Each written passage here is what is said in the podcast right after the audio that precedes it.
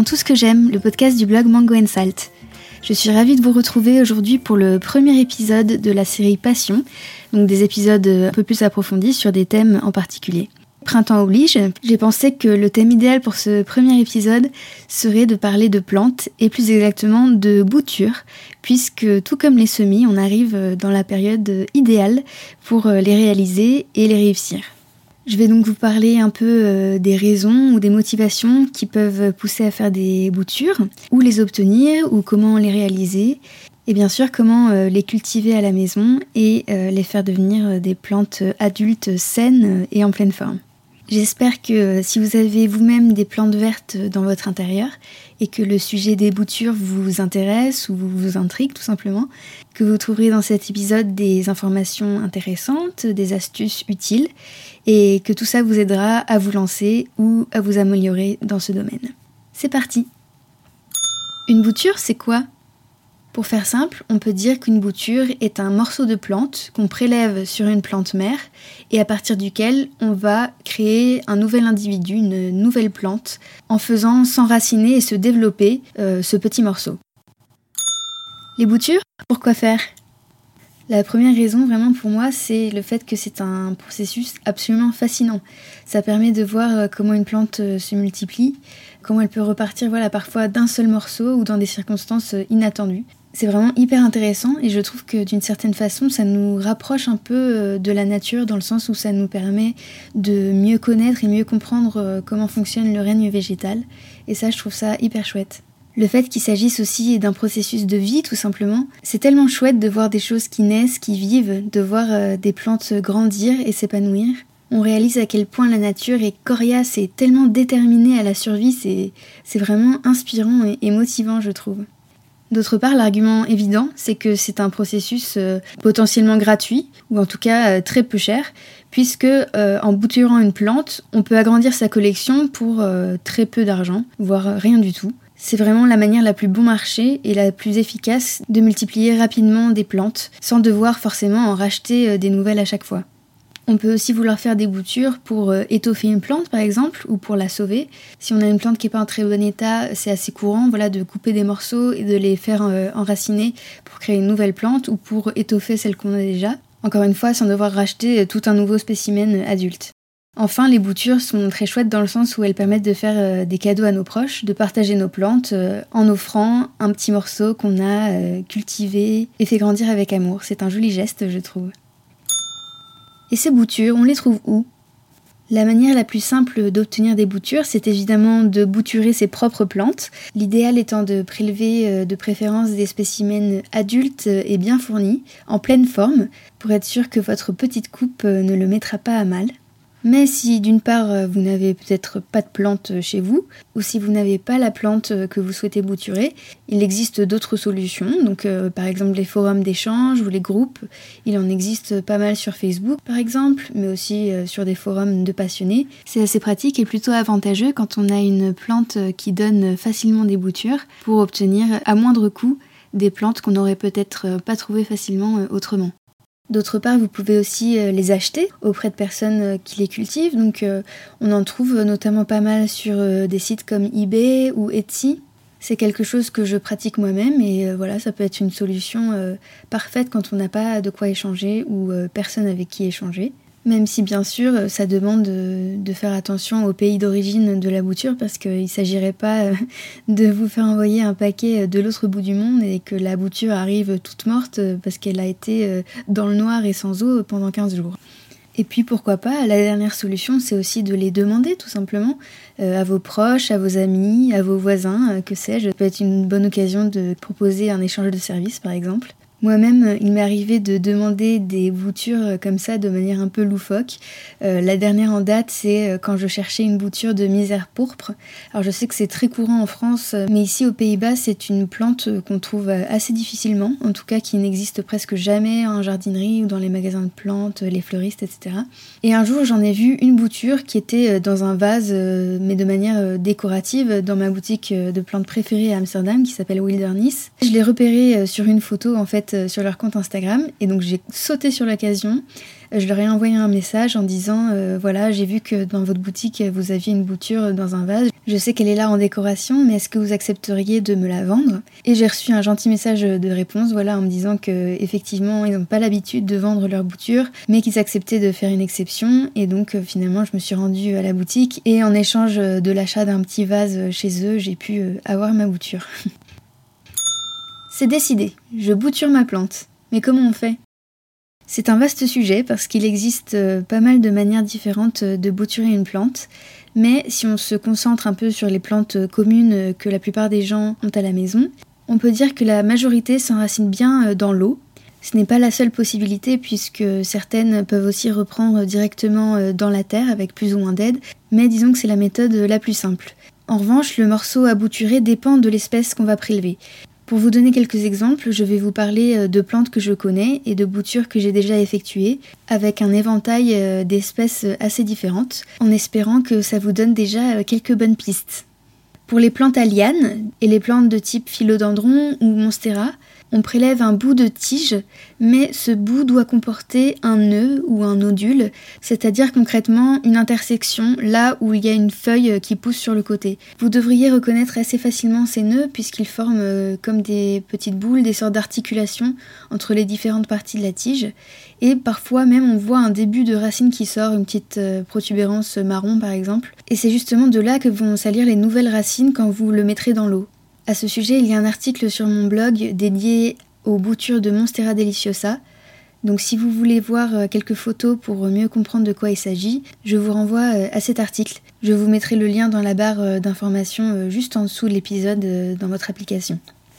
Pour les Pilea et les Peperomia, c'est encore plus simple. En fait, ça fonctionne avec juste une feuille et sa tige. Donc vous sélectionnez une feuille et vous coupez sa tige à la base. Et vous la mettez à tremper dans un petit pot rempli d'eau. Et les racines sortiront du bout de la tige, en fait, de l'endroit où ça a été sectionné, après quelques jours ou quelques semaines. Pour le chlorophytum, ou plante araignée, spider plant en anglais, il suffit en fait d'attendre que votre plante produise elle-même des petits rejets. Donc c'est souvent au bout d'une tige un peu plus rigide, on voit des bébés plantes qui poussent. Et bien vous coupez l'un de ces bébés plantes, et vous le faites tremper dans l'eau, et en quelques jours, il y aura des nouvelles racines qui vont sortir. Je sais aussi comment bouturer les ficus. En fait, il faut prendre un morceau de tige avec quelques feuilles et là aussi tout simplement le mettre dans l'eau, sachant que cette espèce est souvent beaucoup plus longue à la détente, donc il faut parfois le laisser plusieurs mois dans l'eau, mais ça finit normalement par créer quelques racines. Et enfin, quelques informations si vous avez des plantes grasses ou des cactus que vous aimeriez multiplier. Pour les cactus un peu typiques en forme de cierge comme ça, et les euphorbes cactiformes, il suffit en fait de découper l'une des tiges que vous avez, l'un des piliers disons, à la base ou même plus haut, enfin à n'importe quel niveau, de le laisser sécher plusieurs jours, souvent 1, 2, même 3 semaines, c'est vraiment l'idéal pour être sûr que la blessure a bien cicatrisé et qu'elle a bien séché. Et ensuite vous replacez ce morceau dans un peu de terre, donc du terreau à cactus c'est idéal, voire même du sable, quelque chose en tout cas qui soit très drainant. Donc vous l'enterrez à peine et vous attendez. Ensuite, ça peut prendre plusieurs mois pour que le morceau fasse des racines, mais normalement, ça fonctionne aussi. Attention pour les cactus épiphytes, donc du type cactus de Noël, etc. Vous savez, les cactus comme ça un peu retombants qui font des belles fleurs. Ça fonctionne un peu différemment. Moi, j'ai réussi quand même à les faire enraciner juste en les mettant comme ça dans de la terre. Mais l'idéal, c'est de le faire à l'étouffée, c'est-à-dire qu'une fois que votre morceau a séché, vous le mettez dans un sac plastique fermé. Et vous attendez quelques semaines, en fait, dans cette atmosphère humide, le cactus va être stimulé à faire des nouvelles racines. Du côté des plantes grasses, c'est aussi très simple, même si c'est plus varié, ça dépend un peu du type de plante. Mais on prélève ou bien la feuille, par exemple dans le cas d'une Echeveria, par exemple, ou d'un Sédum, une simple feuille peut créer une nouvelle plante. Ou alors on prend une tige avec quelques feuilles, ça fonctionne souvent assez bien aussi. Par exemple, moi j'ai bouturé un arbre de jade comme ça, ou une Crassula ovata, qui est reparti à partir d'un tout petit bout de tige qui avait 1 ou 2 feuilles. Ou bien, le plus simple, ça peut être de prendre un rejet à la base, comme un petit bébé plante qui a poussé à partir des racines. Ça, on en trouve assez souvent dans certains types de plantes. Je pense aussi aux Echeveria, mais même aux Pilea peperomioides. Donc là, il s'agit tout simplement de couper le rejet à sa base, vraiment presque au niveau des racines, et de le faire enraciner dans un autre petit pot à lui, rempli donc de terreau pour plantes grasses ou cactées. Voilà, avec tout ça, vous avez déjà quelques pistes. C'est à peu près l'étendue des expérimentations que j'ai faites et des boutures que j'ai essayées moi-même. Mais évidemment, il y en a beaucoup d'autres, donc n'hésitez pas à vous renseigner sur Internet si vous avez une espèce très spécifique à bouturer et que je ne l'ai pas citée dans cet épisode. Comment être sûr que notre bouture va réussir ? Malheureusement, on n'est jamais sûr qu'une bouture va prendre et se développer, puisque ça reste des bébés fragiles, même parfois juste des morceaux de plantes qui demandent une attention particulière et qui ne vont pas forcément réussir à chaque fois. Les plantes faciles à bouturer, comme la misère par exemple, ou le pothos, ou le chlorophytum, ont des taux de réussite vraiment très élevés. Personnellement, je n'ai presque jamais eu de problème à les bouturer, donc je dirais qu'elles ont un taux de réussite de 95%. Mais d'autres espèces sont plus difficiles, plus exigeantes, donc ça dépend un peu. Il ne faut jamais désespérer, et surtout rester bien attentif pour éviter les écueils un peu typiques. Si je devais donner un peu les règles d'or pour réussir son bouturage, je dirais peut-être numéro 1, ne pas laisser pourrir l'eau. Ça c'est important. Normalement, avec une bouture qui est bien propre, on n'a pas vraiment besoin de changer l'eau, mais ça arrive qu'un morceau de feuille, par exemple, tombe ou que quelque chose commence un peu à se détériorer. Et là, si l'eau commence à changer de couleur ou à pourrir ou à se charger comme ça un peu d'impureté, ça risque de mettre votre bouture à mal. Donc il est important de vérifier de temps en temps que tout soit propre et si besoin de changer l'eau, de laver le contenant, etc. pour remettre la bouture dedans et la relancer dans une eau toute propre. Numéro 2, il faut savoir que les boutures ont toujours besoin d'humidité, peu importe comment elles sont faites, dans l'eau ou dans la terre, elles ont toujours besoin de cette humidité puisque c'est ça qui va stimuler la pousse des racines. Et bien sûr qui va les hydrater puisqu'elles ne sont reliées à aucune plante dont la circulation de sève peut les nourrir. Il faut donc faire bien attention, par exemple si votre bouture trempe dans l'eau, et bien toujours vérifier que le niveau d'eau est suffisant, que ça ne s'est pas desséché. Par exemple, si votre pot d'eau est près d'un radiateur, ça peut très vite s'évaporer, donc il faut faire attention. Et s'il s'agit plutôt d'une bouture de type cactus ou plante grasse qui est dans la terre, il faut aussi veiller à ce que la terre reste légèrement humide, ou du moins à ce qu'elle ait des arrosages réguliers, pour ne pas que ça dessèche complètement et que la bouture dessèche par la même occasion.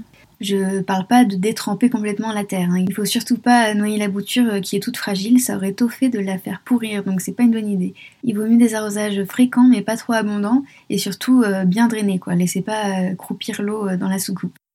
Numéro 3, une fois que les racines sont bien sorties et bien visibles, et qu'elles font quelques centimètres par exemple, il ne faut pas tarder à rempoter, parce que si vous laissez la plante dans l'eau trop longtemps, elle risque d'avoir des difficultés une fois rempotée à s'adapter à un milieu différent.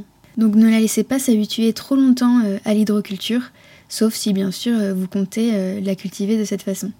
Numéro 4, et un peu pour la même raison, une fois rempotée, offrez à votre bouture des arrosages réguliers, et même plus réguliers qu'une plante adulte. Non seulement parce qu'elle est plus petite, donc son pot est plus petit et se dessèche plus vite, mais aussi parce qu'elle a été justement habituée à être dans l'eau 24h sur 24, et donc au début, le temps qu'elle s'adapte, elle risque d'être assez gourmande, et donc d'avoir besoin d'eau plus souvent, le temps que son système racinaire se développe dans la terre. Et numéro 5, ça c'est vraiment la base, je crois, et la meilleure manière d'apprendre, c'est de ne pas hésiter à expérimenter. Pour les boutures, il y a des règles de base, mais ce ne sont pas forcément des lois universelles et elles n'excluent pas forcément d'autres méthodes qui pourraient fonctionner pour vous. Il ne faut pas oublier qu'on a toutes et tous des intérieurs différents, avec des conditions d'humidité, de lumière ou de température différentes. Donc ce qui marche pour moi, par exemple, ne marchera pas forcément pour vous et vice-versa. Donc n'hésitez pas à tenter différentes choses et surtout amusez-vous. C'est pas très grave de faire mourir une plante ou de rater une bouture. On tire des leçons de son expérience et hop, on réessaye d'une autre manière en essayant de s'adapter un peu mieux aux besoins de la plante par exemple. Avec un peu de patience et d'expérimentation comme ça, vous trouverez les méthodes qui fonctionnent pour vous et c'est ça le plus important. Voilà, c'est déjà la fin de cet épisode. J'espère que les petites informations que j'ai partagées vous seront utiles, qu'elles vous motiveront à tenter l'expérience du bouturage si vous ne vous êtes encore jamais lancé, ou pourquoi pas à tester d'autres techniques, d'autres espèces si vous êtes déjà adepte de la question. De mon côté, c'est déjà la folie de la multiplication chez moi, comme chaque année. J'ai quelques boutures de misère notamment, mais aussi de ma chaîne de cœur et de mon pothos argenté qui sont en cours. Et j'ai d'autres espèces en route vers chez moi, notamment des Hoyas et d'autres variétés un peu originales de misère, que j'ai vraiment hâte de recevoir et de chouchouter, en espérant les réussir et pouvoir vous les présenter très bientôt. D'ailleurs, j'ai l'intention cette année de filmer un plant de tour, donc une sorte de vidéo qui vous montre un peu toutes les plantes que je possède et où elles sont dans mon appartement. C'est quelque chose que j'ai envie de faire depuis longtemps et cette année je sens que c'est la bonne, surtout que j'ai plein de choses à vous montrer. Donc ce sera l'occasion pour vous de voir un peu comment je cultive mes plantes et comment et où je mets justement toutes ces boutures. Je pourrais vous en dire un peu plus et vous donner des exemples concrets de boutures en cours d'enracinage. Ce sera probablement un peu plus parlant que le simple format audio. En attendant le prochain épisode qui devrait arriver début avril, je vous remercie encore 1000 fois du fond du cœur pour l'accueil extraordinaire que vous avez fait à ce podcast, pour tous vos gentils mots, tous vos avis qui m'ont beaucoup aidé, et j'espère que vous prenez toujours plaisir à m'écouter. Bonne chance pour vos boutures cette saison, longue vie à elles. D'ailleurs, j'espère que vous me montrerez vos photos, et à très vite. Ciao!